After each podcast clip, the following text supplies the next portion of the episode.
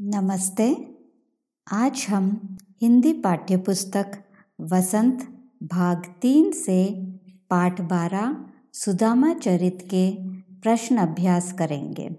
प्रश्न एक, सुदामा की दीन दशा देखकर श्री कृष्ण की क्या मनोदशा हुई? अपने शब्दों में लिखिए। उत्तर, सुदामा की दीन दशा को देखकर दुख के कारण श्री कृष्ण की आँखों से अश्रुधारा बहने लगी। उन्होंने सुदामा के पैरों को धोने के लिए पानी मंगवाया, परंतु उनकी आँखों से इतने आँसू निकले कि उन्हीं आंसुओं से सुदामा के पैर धुल गए। प्रश्न दो, पानी पारात हो हाथ छुए नहीं। नैनन के जल सो पग धोए। पंक्ति में वर्णित भाव का वर्णन अपने शब्दों में कीजिए।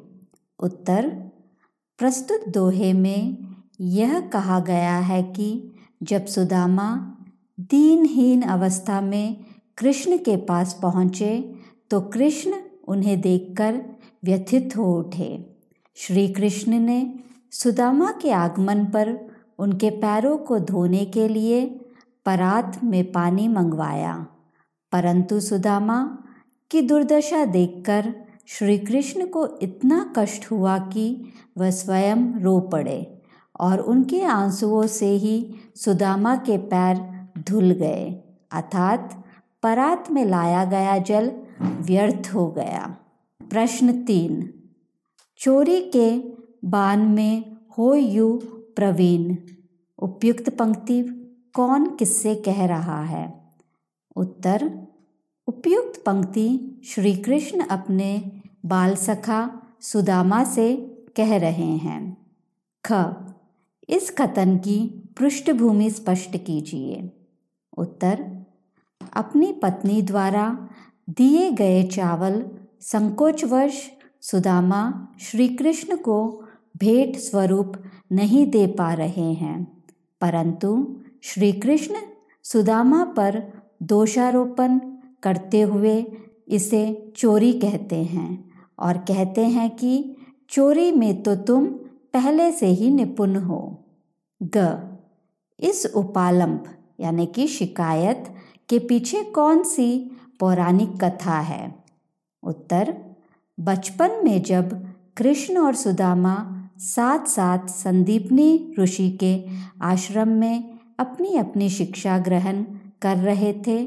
तभी एक बार जब श्री कृष्ण और सुदामा जंगल में लकड़ियाँ एकत्र करने जा रहे थे, तब गुरु माता ने उन्हें रास्ते में खाने के लिए चने दिए थे। सुदामा श्री कृष्ण को बिना बताए चोरी से चने खा लेता है। श्री कृष्ण उसी चोरी का उपालंब सुदामा को देते हैं। प्रश्न चार। द्वारका से खाली हाथ लौटते समय सुदामा मार्ग में क्या क्या सोचते जा रहे थे? वह कृष्ण के व्यवहार से क्यों खिंच रहे थे? सुदामा के मन की दुविधा को अपने शब्दों में प्रकट कीजिए। उत्तर।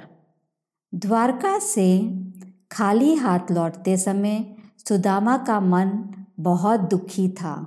वे कृष्ण द्वारा अपने प्रति कई किए गए व्यवहार के बारे में सोच रहे थे कि जब वे कृष्ण के पास पहुँचे तो कृष्ण ने आनंद पूर्वक उनका अतिथि सत्कार किया था। क्या वह सब कुछ दिखावट था? वह कृष्ण के व्यवहार से खिंच रहे थे, क्योंकि उन्हें आशा थी कि श्री कृष्ण उनकी दरिद्रता दूर करने के लिए धन दौलत देकर विदा करेंगे। परंतु श्री कृष्ण ने उन्हें चोरी की उल्हाना देकर खाली हाथ ही वापस भेज दिया। प्रश्न पाँच। अपने गाँव लौटकर जब सुदामा अपनी झोपड़ी नहीं खोज पाए, तब उनके मन में क्या क्या विचार आए? कविता के आधार पर स्पष्ट कीजिए।